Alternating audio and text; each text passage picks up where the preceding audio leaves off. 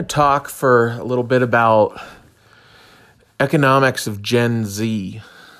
I see a lot of similarities between Gen Z and the silent generation. Uh, Gen Z, um, I think it's very, very fitting that they carry the label um, of the last letter in the alphabet um, because I see that they are the end of an epoch in human generations that's come full circle. Um, the silent generation was the last generation that was uh, like Gen Z. Um, they're bro- both products of uh, extreme hardship. It just so happens that we can't see it because the details are different. Um, we are distracted by vanity metrics that Gen Z is not distracted by. I am uh, about smack in the middle of the millennial generation, and I started listening closer to Gen Z and what they cared about when I was trying to hold on to ethics that were clashing with things um, that I study for hobbies, such as macroeconomics and uh, behavioral economics, gl- global economics, and how value chains work intera- internationally. And I, I started to realize that you know the baby boomers they're they're not going to be in positions of power in 10, 20 years max, maybe most likely 15 years max. And by then, we're going to have Gen X at the top and millennials um, competing for the, you know, the generations under Gen X with Gen Z. And I started reading into Gen Z and realizing that they're a bigger generation than the baby boomers. And that's going to be really tough for millennials and Gen X to process because uh, that's uh, they're they're going to make up about half of the world and we need to be prepared to invest in them because they're the future ranging anywhere from was it like roughly 10 to 24 um, they're the future and if we don't invest in them uh, they could potentially outnumber us.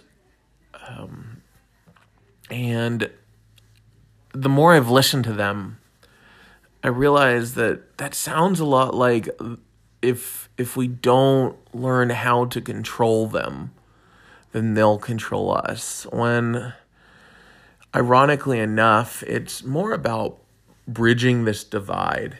I feel like when we talk about us and them nowadays, it's so divisive because there's no feeling of hope to uh, bridge a divide. It's either one or the other. It's this absolute extremism, um, and that that just doesn't make sense to me. And this is this is kind of what happens when you have generations that are raised in intense disparity. Um, and they are at the bottom. And in this case, there's intense disparity, um, not for the same reason as the silent generation, which saw the entire economic infrastructure collapse, but now we see the entire economic infrastructure in an enormous, mind boggling bubble.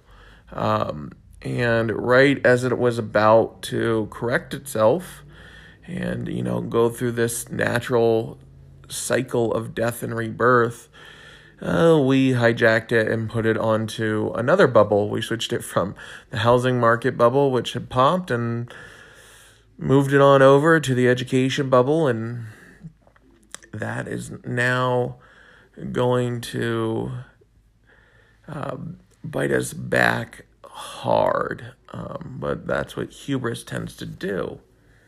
And what I have learned is that Gen Z does not care about money. And this is this is hard for millennials, Gen X and baby boomers to see, let alone comprehend it when they do see it.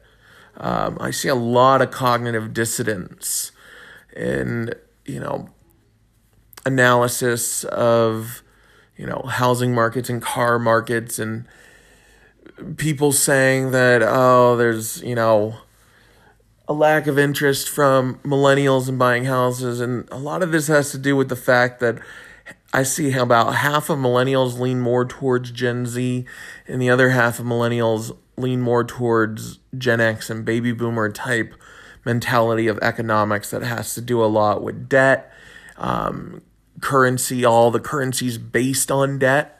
Um, and Gen Z just does not give a shit about this. It's a lot like uh, the silent generation. They just hated debt. And we've gotten to the point where, you know, we found the value in debt and then we pushed it to its limit and then when it started to push back, we locked it in a cage. And then when it broke out, um, we just started feeding it to distract it to the point that we're about to run out of food to feed it. And that's that's where things are.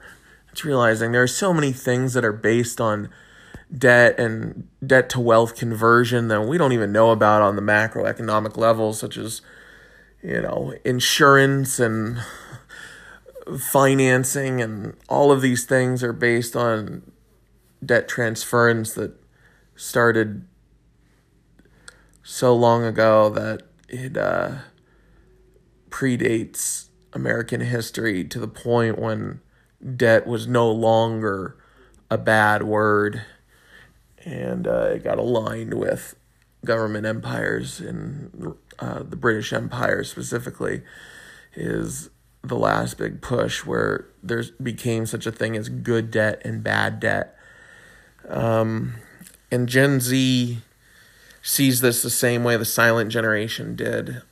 Um, if you don't remember what the silent generation was known for, they were known for facing uh, great atroc- atrocities at home and abroad um, in you know personal uh, desolation and also helping to prevent the desolation of others during this global depression and they are inherently righteous in a way that doesn't have anything to do with self righteous. They're selfless. Uh, they have integrity. They have principles. Principles that um, we're all born with, but uh, weren't conditioned out of them from things like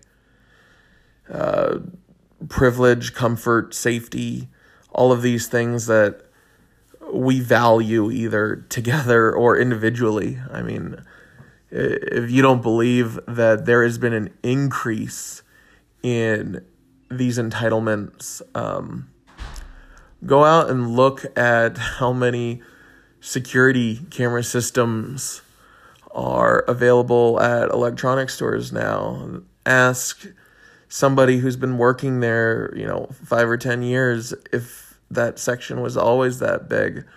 Um, also, check out, you know, the furniture sections in stores and ask them um, if uh, they've seen a shift from functionality to comfort in the past 10, 15, 20 years. And um, this is the kind of quantitative analysis that lets you know that millennials, Gen X, and baby boomers are so spoiled that we are measuring degrees of less spoiledness in a way where it's like we're having a dick measuring contest, but the goal is to cut off more of your dick.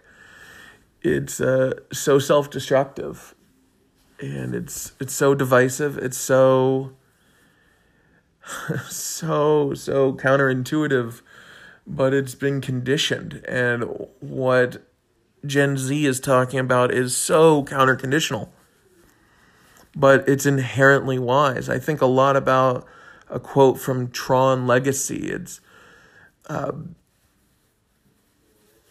uh, paraphrasing it. I don't remember it exactly, but it's um, profoundly naive, but incredibly wise. And I don't know if I got that exact, but that's that's what I get from listening to Gen Z long enough. Of course, there's an exception to the rule, but lumping them all in with a stereotype or a stigma is the same thing millennials got tagged with, you know, five, ten years ago. The same thing Gen X got tagged with in the 80s.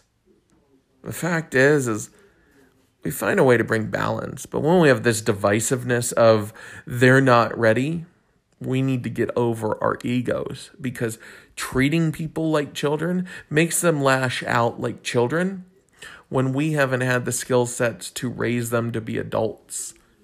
Pretty much all of the world, all the way up to the baby boomers, are in an extended state of adolescence. Let's first not try and address the belief that that doesn't apply to you, but just be aware of that. How many people do you know that you feel are playing adult the best they can, but they mess up the same way a child would if they were 30, 40, 50, 60 years old? It's realizing they make the same mistakes because they're not listening to the world. They they keep trusting the wrong people. They're naive like a child. Um, and they just, you know, don't have that counterbalance of wisdom of a child. Where children are naive in a case where they will trust almost anyone up until a certain age, but they also listen. They listen to everything. And they call us out on our bullshit sometimes to the point where we know they're not wrong. They don't see the bigger picture. They don't see how we can justify and explain that it's right. But they're not wrong. And this is tough because Gen Z has had more information at their fingertips than I could have imagined growing up and during the rise of the information age and the internet in its budding years and the amount of time I've had with the internet compared to the amount of information they've had, it's it's realizing I spent 10 years with the internet before we hit the era of the internet where we are in now. Um, probably closer to 20 years, honestly. I think it was 2008 is when the internet got to the point where I think it's every three days now we accumulate the same amount of information as we did from the beginning of human history up until that point. So that's when the internet kind of went into hyperdrive and the amount of information I was able to consume from the internet from, you know, 1995 to 2008 is nothing compared to, you know, the amount of information that I've gained from 2008 to now and realizing that it, doesn't even make a dent what I learned before to after 2008. And anybody who started with the internet in 2008 has the same information that every single other generation has had access to from, you know, the get-go, from being able to consume it so much earlier than we were able, ever able to get it into our brains through the Socratic method at schools. We have to understand that they are super intelligences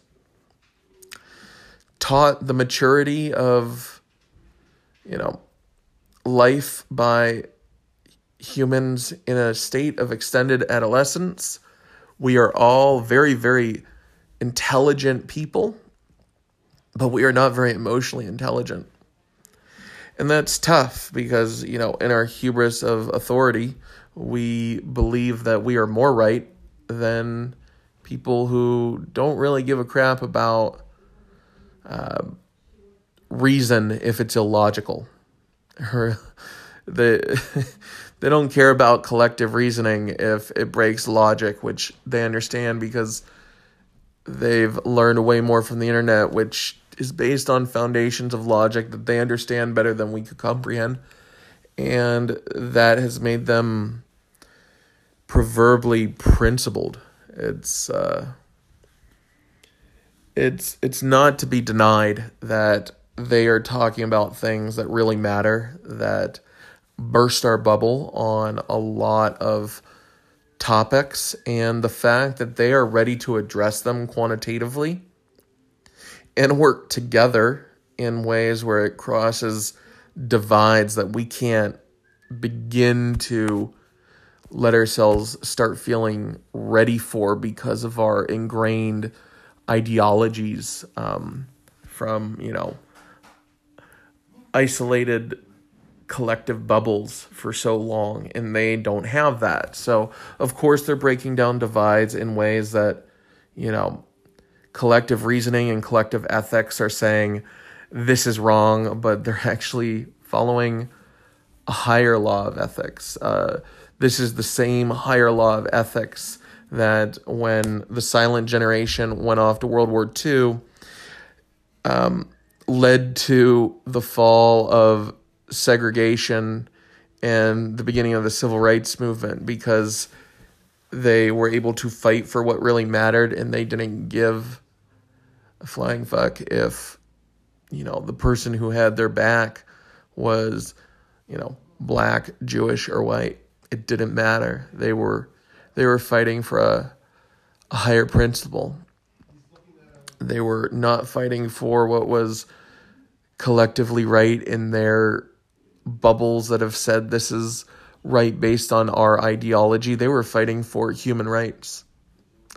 And of course, that led to a huge wave of human rights movements after the silent generation. We don't have enough of these stories because they were the silent generation. We have to respect that our ignorance is due to their wisdom and respect for the price paid. And realize that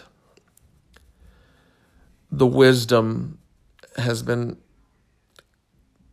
revived to this earth through the secular nature of God or the universe or Allah or whatever, you know, your genetic fallacy of ideology says is the most powerful force.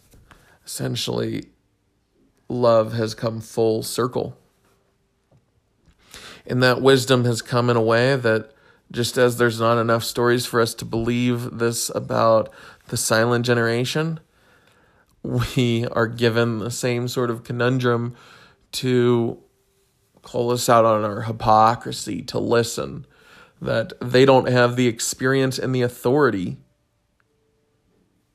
for us to care to listen to them intelligently. And our intelligence has gotten in the way of us listening and listening long enough for us to get context. We often try and interrupt, albeit intellectually, things that do not have the same wisdom as intelligence because they are beyond our intelligence. There were intelligent ways to justify and explain slavery, to justify and explain segregation. And by the time they got to segregation, they're like, yeah, but it's not wrong because it's not slavery. Just as they said during slavery, yeah, but it's not wrong because they're not human. Just as now, Gen Z is going to be able to figure out how to get us out of a society of debt based money with tools that the millennials created. And people are saying, yeah, but debt isn't slavery.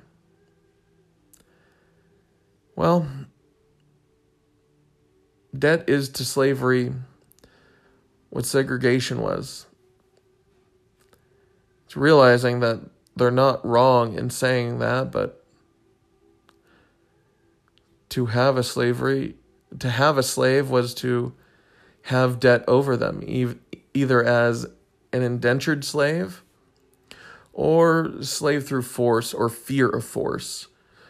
Most likely, they only use force in, you know, public examples, not with every single one. It was once they got to, you know, having children and those children were having children, they didn't need to use force that much. It was so indoctrinated in them to obey from fear of force that they were uh, obedient slaves no matter what. And the same thing was true in segregation. It was at least we weren't slaves on a plantation.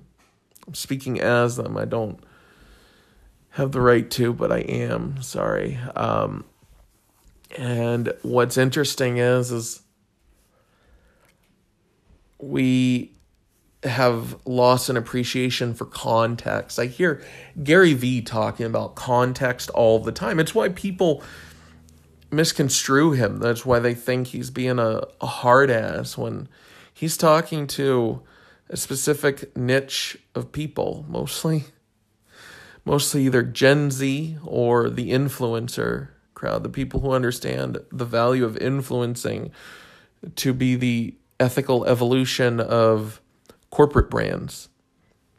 And this is it. It's realizing that, you know, found a way to have harmony between social infrastructure and commerce in a way that doesn't lead to government tyranny or industrialism. Because given enough time, all the old economic ideologies, all the old anti economic ideologies, all the old social ideologies are going to be replaced completely with essentially an economic social infrastructure that is in itself an API for any idea, any economic idea, any social idea, and they can all work in harmony because it doesn't need a single theology or ideology to function. And they can all work almost like free market for ideas rather than, you know, governmental structures as we know them. It's going to evolve ethically the same way American social and economic infrastructure upgraded ethically after slavery, the same way it upgraded ethically after segregation, the same way it upgraded ethically after gay rights movement, the same way it upgraded ethically after the women's rights movements, the same way it upgraded ethically after Nellie Bly and the mental health revolution.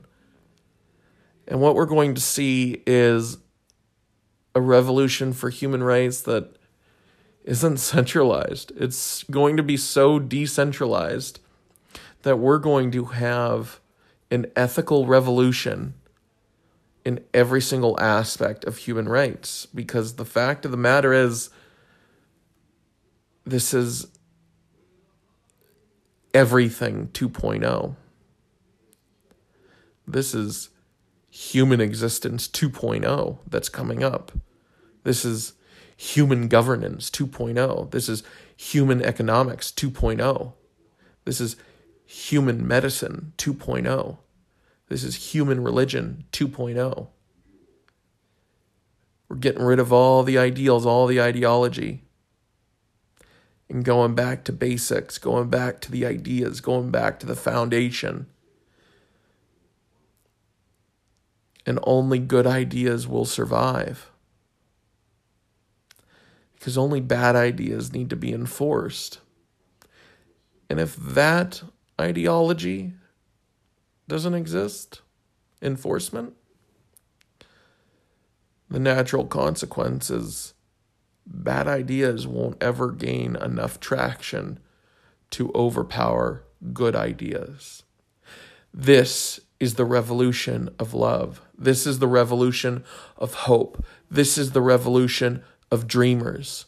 The same dreamers that Steve Jobs talked about, the creatives, the same dreamers that Martin Luther King talked about, that understand that hope isn't crazy because the opposite of crazy is still crazy. So either crazy isn't bad, and maybe it just is. Think different. Be a dreamer. Share your dream with the world because I know you have a dream. And there will be a time when we do not have to pick one. Love is not wrong. Hope is not wrong. Change is not wrong. Being different is not wrong. Thinking different is not wrong. Having a different brain chemistry is not wrong. Wanting something different, wanting something 2.0 is not wrong.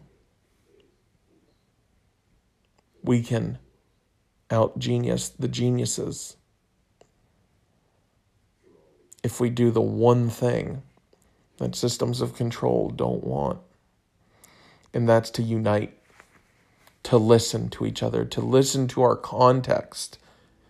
Because context is not wrong. Let's listen past being offended. Being offended does not serve us. Justifying our offendedness keeps us divided.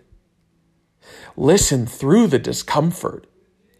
I can guarantee you, as somebody who didn't start out appreciating capitalism, but understood the value of it so much so that I became totally drunk on it. And I had a friend 10 years younger than me debated with me through the hard debates of the ideologies of socialism versus capitalism. And what I found out at the end of it, I didn't believe he was right, but I could not deny that he was not wrong. He was afraid of the same things I was. I was afraid of crony capitalists and knew that crony capitalists were synonymous with industrial titans given enough time. And that led me to explore what it meant to be an industrialist. It helped me see the difference between Facebook and Google and Amazon and, you know, Tesla and Elon Musk and Jeff Bezos. All like those four entities are they look the same, but they're they're different.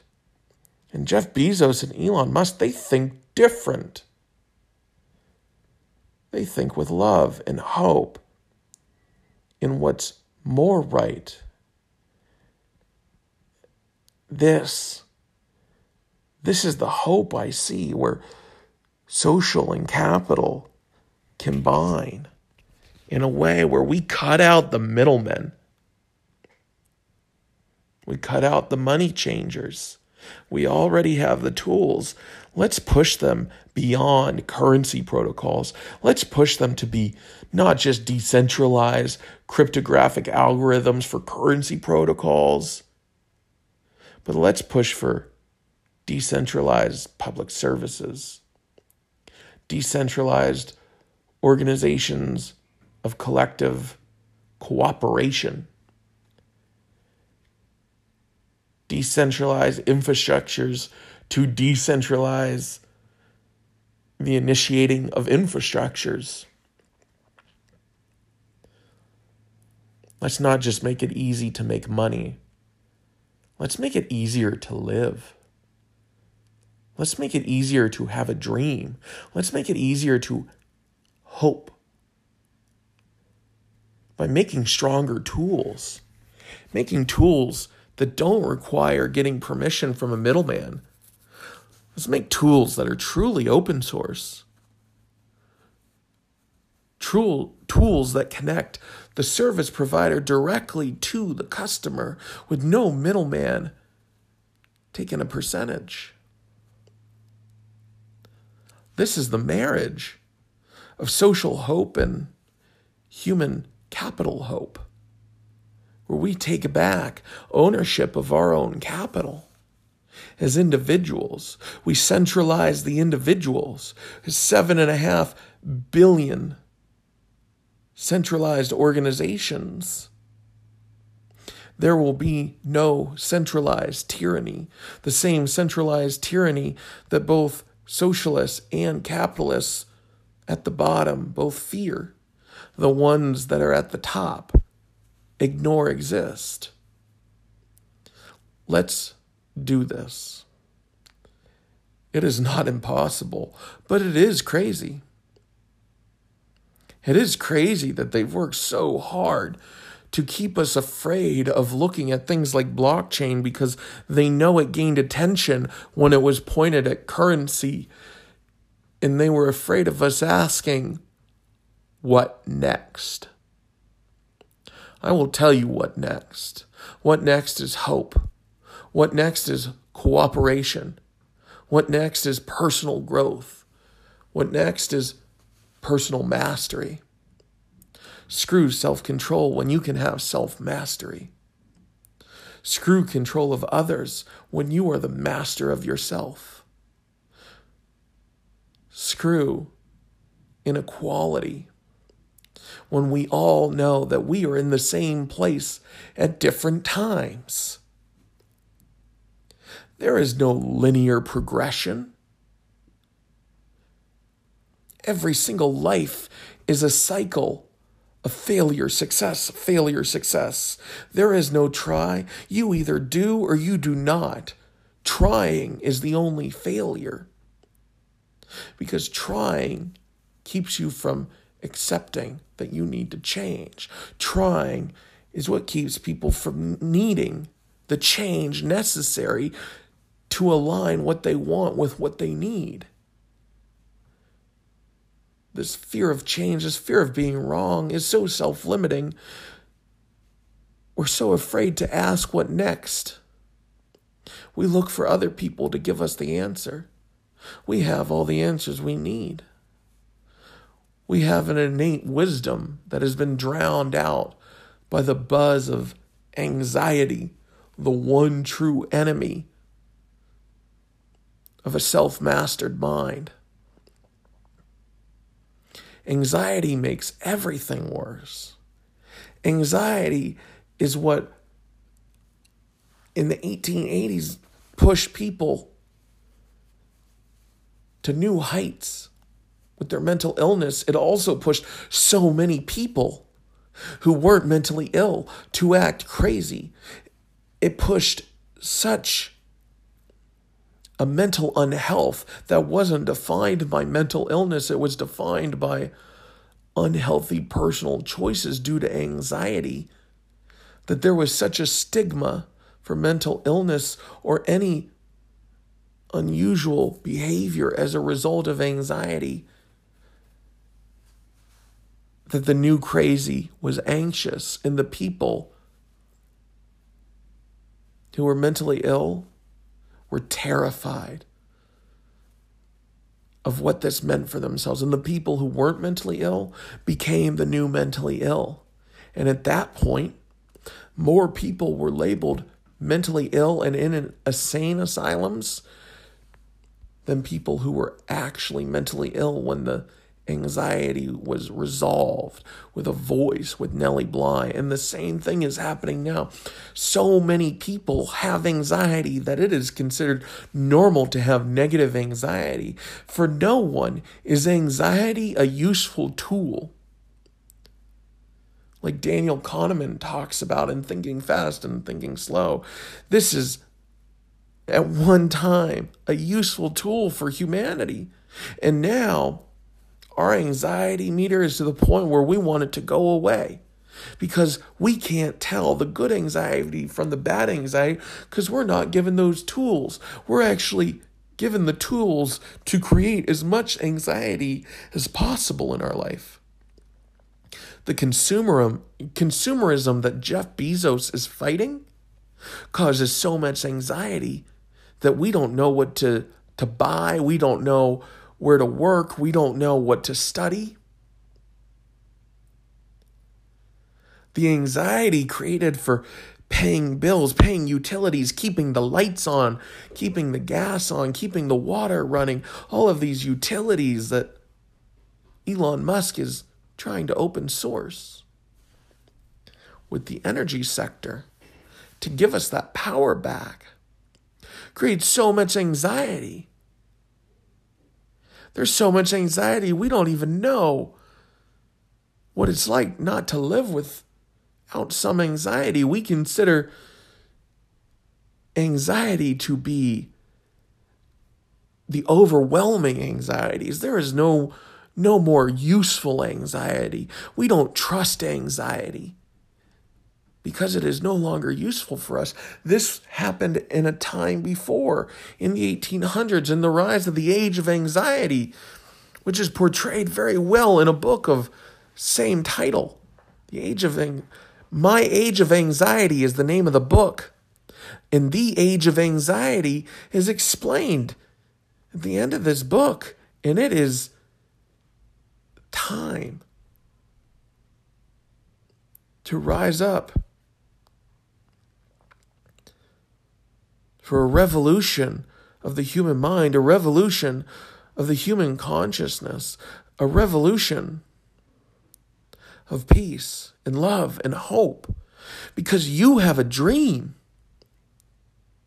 And we need an infrastructure to unite. Realize that blockchain is not just for cryptocurrency, blockchain is your tool. Pick them up pick up this tool and unite your people. Follow your dream. You know who your people are, unite them.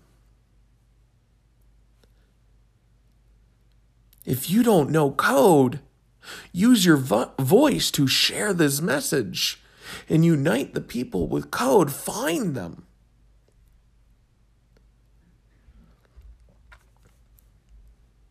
If you are looking for a place to unite, go to my infrastructure at my library of consciousness. Go to my.libraryofconsciousness.com.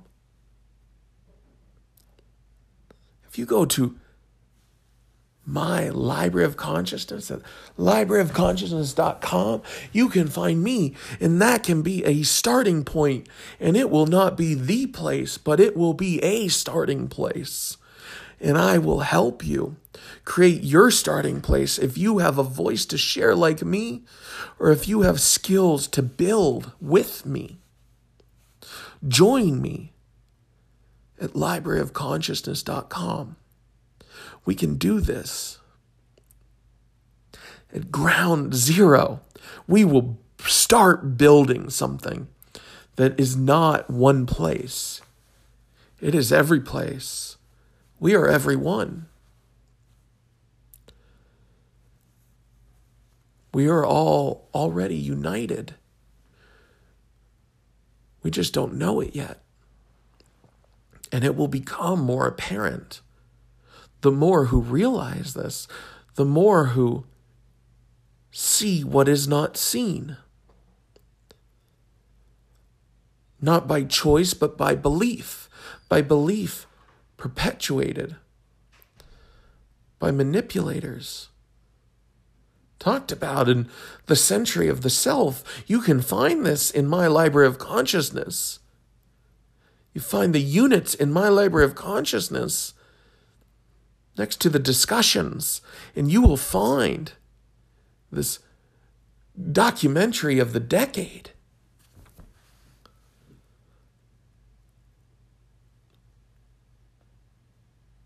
Come together